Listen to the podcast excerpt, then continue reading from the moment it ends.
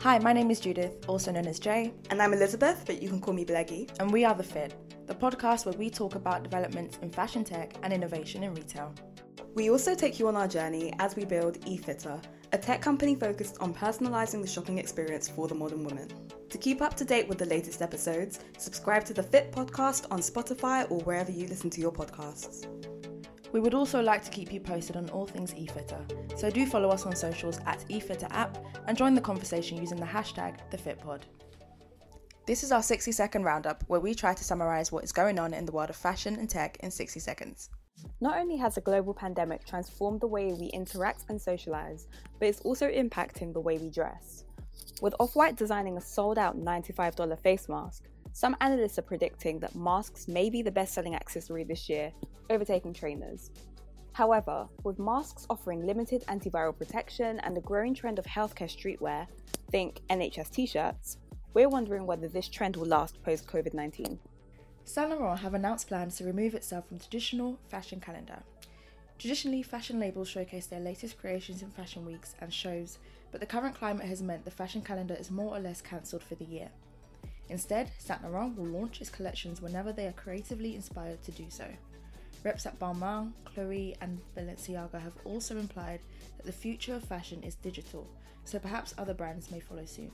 While many startups are struggling in this period, with up to 50% of European startups furloughing employees, some industries are thriving while we are in lockdown.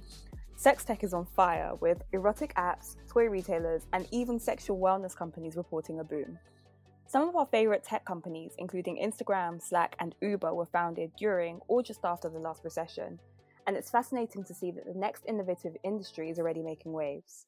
eFit is going to be one of many tech companies to come out of the recession. However, building it as a pair is not without its challenges. In mid January, way before the pandemic hit us, Elizabeth and I sat down in a busy Pret in the um, city and had the talk. Here's how ours went. do you feel comfortable in doing like would you know the answer to this now? If i said how much would you want? Like is that something you know the answer to or do you want to have this conversation later? Yeah, 50%. 50% Yeah. okay. Looking back now, I think it was from a place of, and we'll go more into detail in this episode, obviously, but it was a place of the idea versus the skill, if that makes sense. So in my head, I was thinking, okay, but I I came up with this idea, and this is another issue we're going to touch on later. My baby, right? So fifty percent. Um, but I want to know what was running through your head at that, at that point, actually. Um, I couldn't believe the question was being asked. if I was being serious, like I was just like, "What? Like, what? What do you mean? Why is this even a question?" But it was good that it was asked because if it wasn't, then we would have never had that conversation. But yeah, so I think um, what had happened earlier on in that conversation is you asked what the vision or what my vision for the brand was and i found that a bit strange because i thought oh we i thought we were already aligned because if we weren't already aligned we wouldn't be working together at least i thought that but then i think the whole conversation brought up a lot of stuff about when you're working with co-founders or work, when you're working with anybody you know being super clear about how things are being communicated because what you may think is what not what they may think and people just make a lot of assumptions and i think that's kind of where it where the conversation was a lot more difficult than it needed to be i think Yeah, I agree. I mean, I understand what I was asking, and maybe I didn't ask it properly, but it wasn't a thing of I'll be on the same page here, but it was long term. I think in my head, I was thinking, okay, and I didn't really understand at that point how we navigate it from just being us two to being maybe another person we don't know or a, a, a board, which is something we discussed in the conversation. But I think after the conversation, actually, um, and got a lot of, I personally got a lot of insight into. Um, but yeah, I understand how the question may have been a bit like, what the hell? Um, but I'm glad we had it. I, I genuinely am because I feel like now there's a lot of clarity and there's no overlapping, there's no discourse about one person thinks this, one person thinks that. Overall, and I think we alluded to this in our previous um, episode talking about co-founding, we're on the same page, and we understand where we want this business to go. Um, and I think that conversation did really cement that, definitely. Yeah, so on that point, let's talk about it. So, as co founders, we've had a whole episode where we kind of spoke about the experience of being female founders and we kind of touched on what it means to be co founders. But I guess in this context, outside of, you know, business theory and the vision and all of that, you know, wonderful rainbow and sunshine stuff, what does it actually mean to be co founders of a business as opposed to being a married couple? I know we made that parallel before, but that's not what we are for good reason. And the dynamic of a marriage is obviously very different to a business. So let's talk about it. What did we learn about that experience that kind of illuminated this is this is what being co-founders is about? I think from business to business it varies, but I think the blueprint as it stands and how I understand it, it's a partnership. It's an equal partnership um, where you both kind of put aside emotion, something we will have to talk about at some point. Put aside emotions and literally just come together for the good of the business. So I think something you said to me actually, when you realized that I was thinking more emotionally than business minded, you literally said, think what's best for the business. Like, is what you're saying actually best for the business? And when I took that step back, I realized, oh, no, it isn't. I'm just literally thinking it from an emotional perspective. So to me, I think that's where the, the difference is from a marriage to a co-founding partnership because it's more like, okay, we're in this together. We have this one thing we're working on and we're building it from, from the ground up. And, you know, sometimes the no's are going to hurt. We're going to feel it together. Like we're going to go through a lot together. But at the end of the day, emotions need to take a backseat and we need to literally come together and build this this thing so for me, I think that would be the greatest, or not the greatest, but the the the biggest hurdle I personally had to um, overcome and understand to understand what a co-founding partnership really was.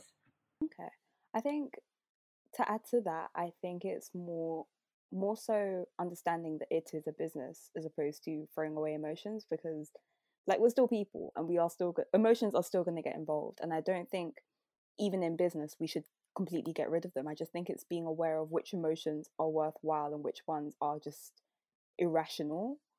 And like what I mean by that is when it comes to the time when we're looking at raising funds, sometimes we may we may if we're fortunate end up in a position where we're choosing between investors and it may well just be the investor that we like the most.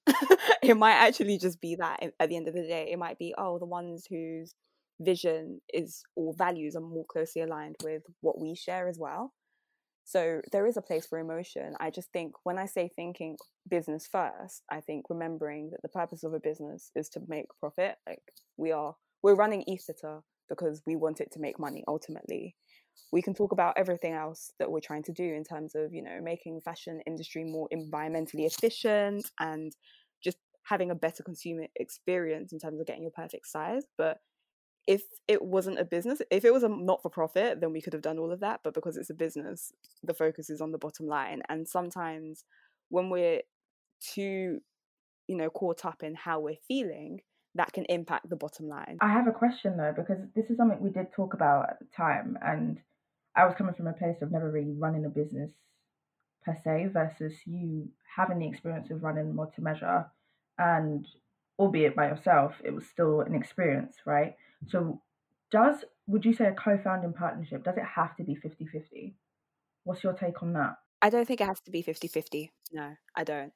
Um, one of the things that we did speak about was I think you asked the question of, oh, if we were to hire a technical person now to join us and basically build the tech side of the business, would they be a co founder? And I said, yeah, yeah, absolutely. But in that case, depending on when that person joins, would they be entitled to 33% just like the rest of us? then that's on us to decide, I guess, because it really does depend on where we are. And I think the thing that I learned about that whole experience and that conversation was that being a co-founder is not it's not static. It's not a rule. There is no rule to being a co-founder. People do things differently. So for some, if you've joined, I don't know, a year after conception, there's no way you can be a co-founder. Or for some, even after the business is launched, they may go and hire somebody and say, This is also my co founder. Um, and others may choose not to have that 50 50 division. But I think the thing that was unique about our situation was that we're, we're still so early on. We don't have a product yet. We are when we started working together, it was still very much the research phase, and I'd say I'd say we're still there, in that we're still learning about who we're going to market it to and how we're going to do so before we go ahead and build the product. So in that case, um, if I was if I was in a position where um, with more to measure, I had a co-founder, I would just have to think, okay, where where have they joined and what are they adding at that point? Is our workload equal? Are they bringing something that I would say is equivalent to the table? Are they building the business with me? And I think if the answer to are they building the business with me is yes, then yeah, then for me it's a no-brainer that they're a co-founder. And if I feel, uh, then it's a question of okay, what, how far are they building that business with me? Are they building it from scratch, or have I already done ten or twenty percent and I just need a leg along? And that's where the question of equity comes in. So I think I think that's why when the question was originally asked, I was a little bit taken aback because I was thinking, wait, what this it's not it wasn't like a it wasn't a concrete um product it's not a product yet, full stop. And it wasn't a concrete idea at the time. We still had to do some refining. So it just felt to me like, you know, we're both going along this journey together. We've both made a conscious decision to divide the workload um, as equally as we can. And that's what we're doing. But I mean, I, I get it. From your perspective, it was I've already got this idea. And like you said, we've spoken about ideas before. So I guess the question is, how much is an idea really worth? Very good question. Um, I think back then I would have a completely different answer to what I say now. But I think I read, like, I'm reading a lot more now into like just how businesses run in different um, business structures. And I read someone, someone was literally like, an idea is worth zero like a lot of ideas exist, but to actually bring it to market and make it a profitable idea, that's when you determine the value of said idea. So, I mean, it's up for debate. You can quantify it however you like. But I think at this point, I would definitely say I overestimated the value of the idea of eFitter at that time, for sure. Um, but not really the idea, but my contribution with the idea or to the idea. And I think that that is literally how it goes. You can't really say an idea is the foundation of a business when you have to think about the product, you have to think about marketing, you have to think about, you know, iterations, MVPs. Like there's so much along the way to even get to where we want this business to be and be of value that we see or we envision right now. Um, it's more than an idea, it's way more. So I mean, the question, I feel like it's an open ended question and it can be answered however, which way anyone wants to answer it. But uh, yeah, I think back then I definitely, definitely overestimated the value of an idea. To say it's zero, yeah, I would say. If we're talking money and, and figures, yeah, I would say an idea is literally worth zero unless. Unless it's executed, like, right? Yeah, basically, yeah. yeah. Yeah, I mean, it's funny because, you know, obviously during this lockdown period, everyone's using Zoom. And the other day, I was helping my mom to join like a Zoom prayer line or something. And she said to me, she's like, why is everyone using Zoom all of a sudden? And I was like, well, I'm guessing people who use Zoom at work are now working from home. And then they told their friends, and it's kind of just spread like wildfire. wildfire. And then she was like, oh, but why don't, are there not other options? Why don't they use Skype? And I was just like, well, because Skype's crap ultimately. But, but Zoom and Skype are the same products. They are exactly the same thing. They are a video conferencing solution. They do both video calls and audio only calls. They they work in the same way. They are the same idea. And it just got me thinking that without people sharing ideas, there is no competition. And without competition, there's no innovation. The reason Zoom is better than Skype, or the reason I say Zoom is better than Skype, is they're more stable, their user interface is slightly better, and they have the cute little add-ons like the little background stuff. But they, but they're the same thing ultimately and skype was there first i think. So so i think um placing all of our value on the ideas that we come up with can be dangerous especially in this situation because like i've said in the past this idea that you have for efitter is part of the idea that I originally had from what to measure, and I can't come and claim that eFitter is all my idea because it's not. I didn't I didn't envision it in this way, but it was the same idea. So I think that was one of the hurdles that we had to overcome when we were having that conversation. Definitely, yeah. I think my view has definitely changed. But what you're what you alluded to in terms of how ideas breed competition, which breeds innovation, is absolutely spot on. And I think in this period more than ever, we're seeing, and they always say it in periods like a recession or a crisis, these new innovative ideas come out of technically nowhere.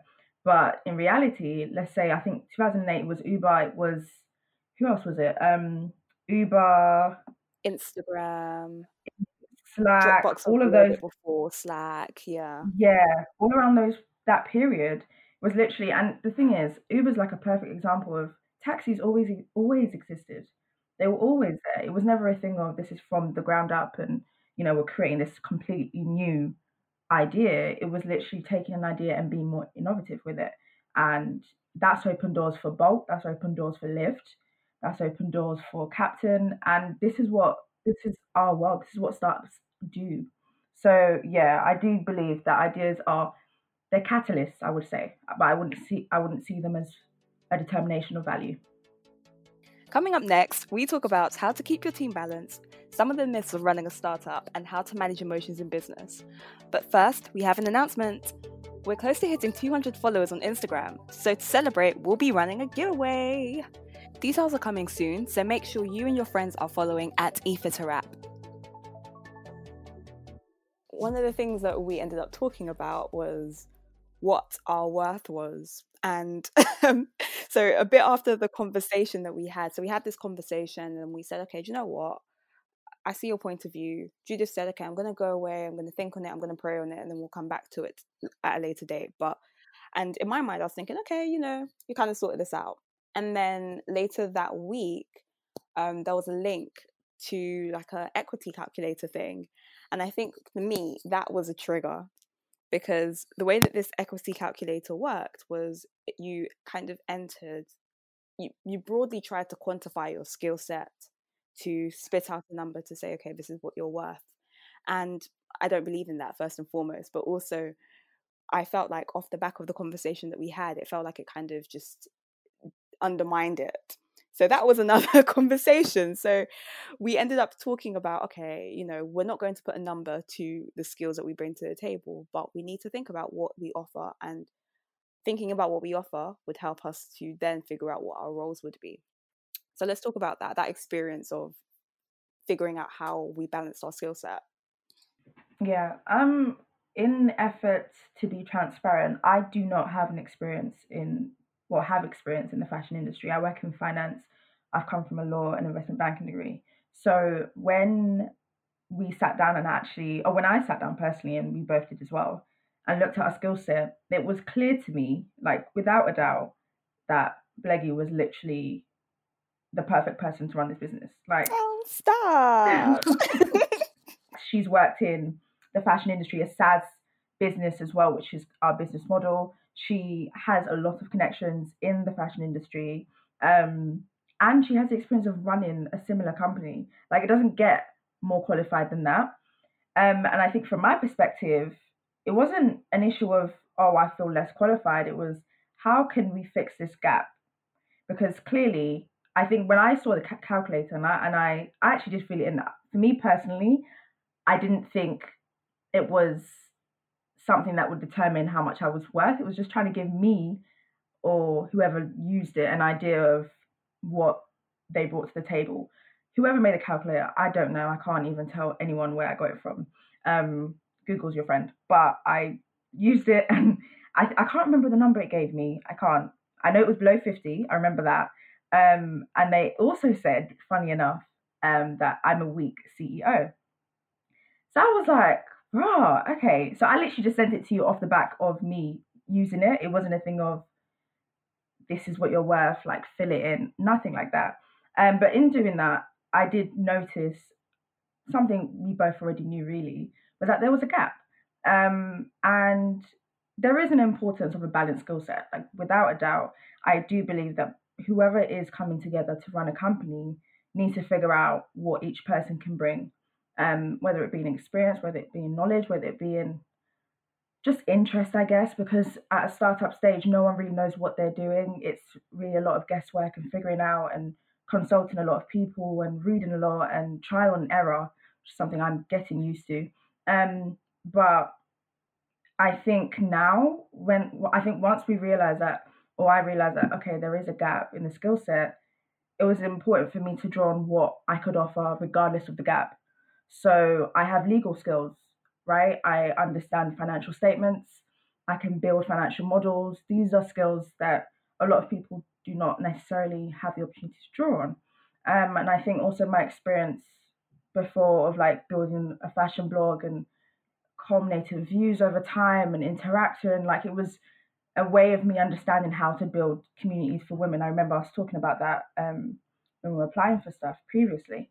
Um, so I do believe whoever comes together to start a company definitely needs to think about what skill they do bring because like I said, like Bleggy knows way more than I do, um, has more experience, but we're both obviously still learning on this journey. We're obviously still learning from each other.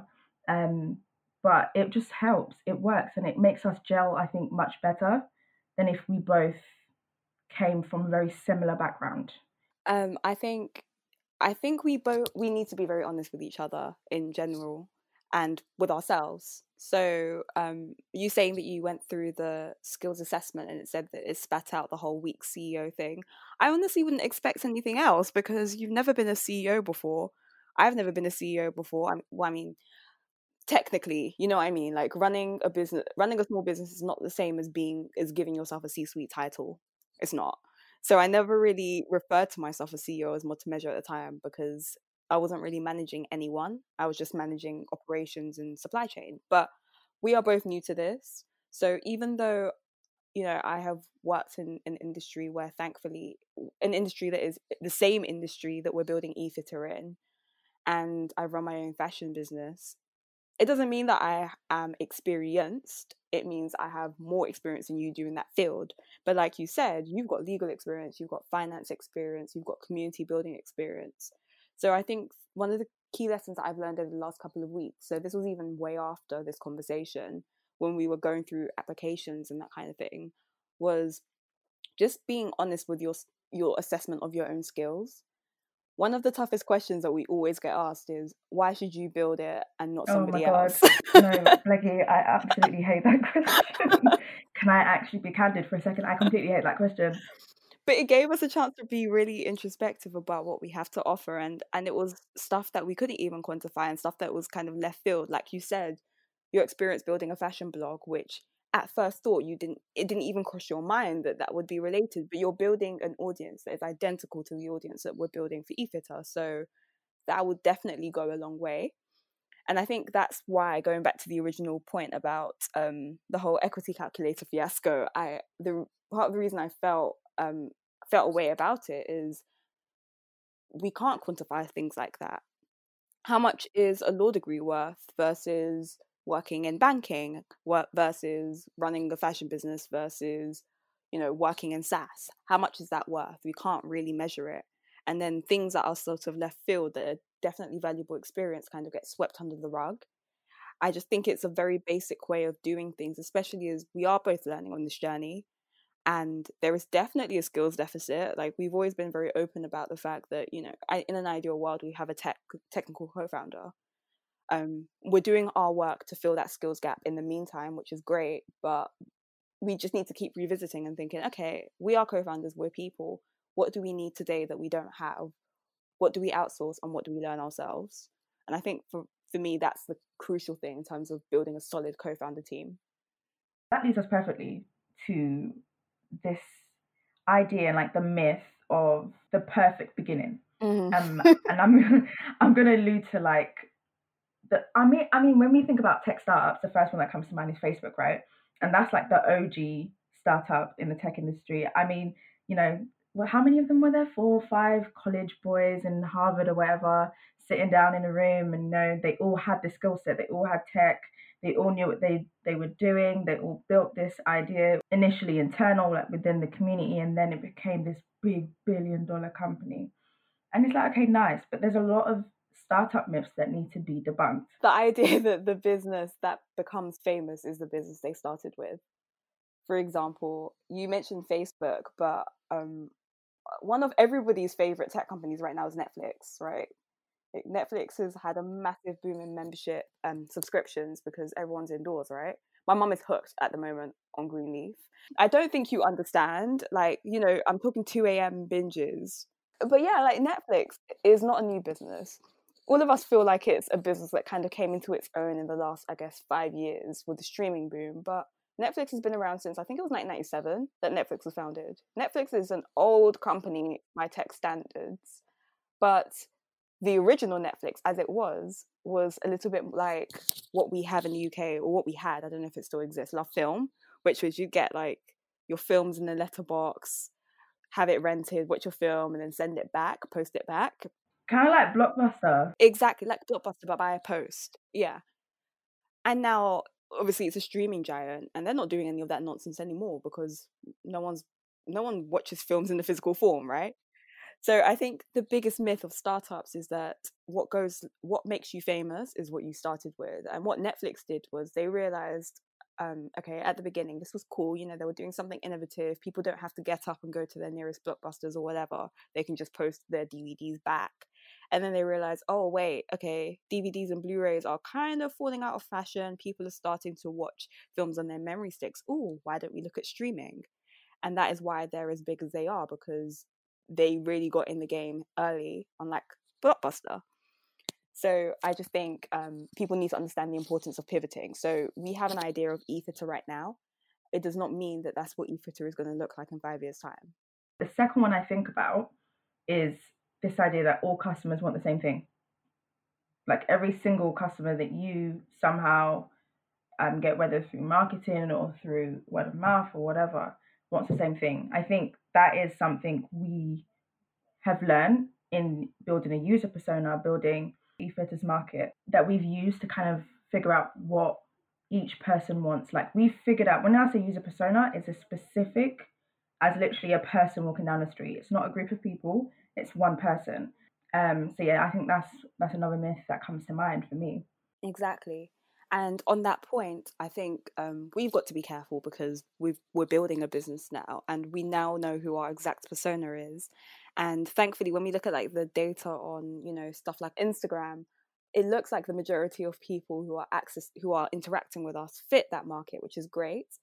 But we need to be careful and listen to the people who are actually you know putting money in our pockets ultimately because it may well be that we have created persona A, but persona B are generating more and we're focusing all of our energies and our marketing spend on persona A, even though they are less interested than persona B. And often that's how brands pivot because they notice that actually their market has shifted, their market has changed, and that may happen. You know, brands' markets are not consistent, they may change over time, and you've just got to adapt to it. We haven't really got to this point of like raising investment yet, but I do think this is a myth that I feel like every startup founder needs to completely get out their head the idea that investments are going to pour in and they're like, you know, straight to victory. Like you just, you know, that's it. You're the billion dollar company that oh, you God. always imagined. I think we're being very realistic with what we have, what we have access to, and where we are at as well. Even just applying for grants and things like that, you'd think, yeah, that's it. Like we've definitely won this. we've definitely won this, and then it's just like, oh, we haven't. Okay. Yeah, ego's a hell of a drug. I think because we're so used to these startup stories, sometimes we kind of just get, get in the cloud about them. But I blame the, the movies. I really oh, do blame the movies. I blame the movies, but also I think it's because we're so exposed to this these big startups now. Um, these big tech startups, we're so aware of them, and it's so easy now to start a business. So a lot of people start a business and they think, oh, okay, great. In five years' time, I'm going to be a millionaire now.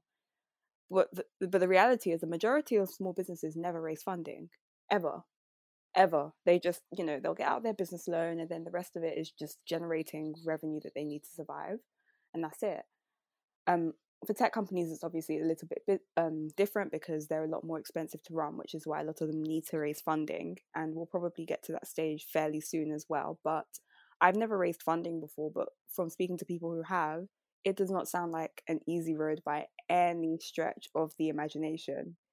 It sounds, yeah, it sounds grueling, like for want of a better word. It's just, it sounds very intense. And there's a part of me that's really looking forward to it, that is excited to kind of just, you know, feel like you're knocking on doors. feel like you're knocking on doors and saying, "Hey, this is my great idea." Um, but then there's a part of me that's absolutely dreading it because it does sound extremely difficult, and we're gonna have to end up having a lot of conversations, kind of like after every meeting. Okay, what could we have done better? Refining every single pitch every single time. I think that leads us though to a final point, something that we did talk about in that conversation. Um, about emotions versus business. I think you put it perfectly. Like, it's not really about completely letting your emotions die when you're in business, but it's understanding that the bottom line comes first. I think that's a really important conversation to have to understand that, you know, it's not about how you feel necessarily, not all the time anyway. Um, there may be conversations where we have where it's literally like you said, a feeling like I just don't feel like this is the way to go, or I just don't feel like I want to do this, we should do that. And these are conversations that we will have to have at some point. But yeah, I think essentially it's not really a complete die to self in terms of emotions, but it's just a perfect balance and it is more business than emotions. Absolutely. Going back to that conversation, um, I think there was a point where you you very honestly said, I feel like I know that what I'm saying right now is not really rational, but I think this is this is just the way that I feel. eFitter is my baby. This is it. And I was just like, okay, you know, I gathered, I gathered because the conversation was just very it was very bizarre once we kind of got into it in that you completely understood where I was coming from, if not more than I did. and and yet it was still kind of a shock to your system and i was just really confused by it because it wasn't a thing where i had to persuade you of my way of thinking because you already got yeah. it, but you decided yeah. that this is the way you feel.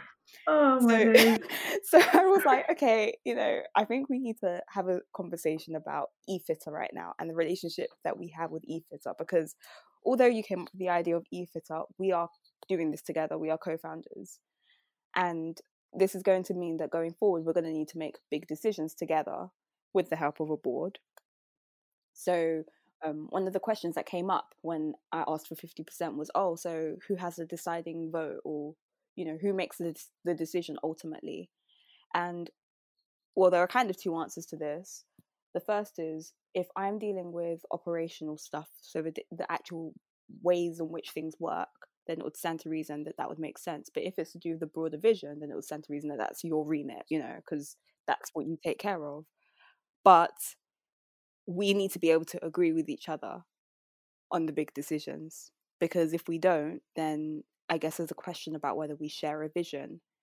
And if we don't that's okay because we are human but that's where working with a board of advisors comes in because they will be the ones who steer us in the right direction ultimately. I think the idea of eFitter be my baby i've definitely let go of since then. Like it's like she said like i i, I understood. I i got it. She didn't have to argue nothing. It made perfect sense um, but there was a lot of unraveling I had to do, like emotionally, um, in terms of my ties to the business, and actually just put on a business hat and think rationally. Um, and like I said, that's growth. That's that that's is growth, growth for real. It's growth. I think there was a there was a part in the conversation where um, maybe it wasn't that conversation actually, but it was I think it was the subsequent conversation that we had where I was actually really annoyed um, actually not annoyed the, i think the word is insulted.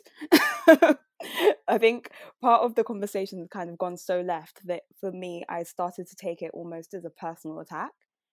And in doing that i thought you know what? I need to just take some time to kind of reflect on everything.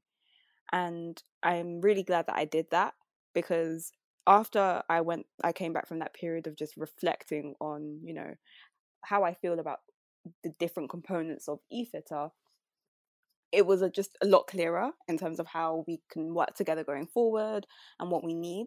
And one of the really good outcomes was following um, the next conversation we had, we basically went through all of the difficult stuff and we had definitive answers to everything.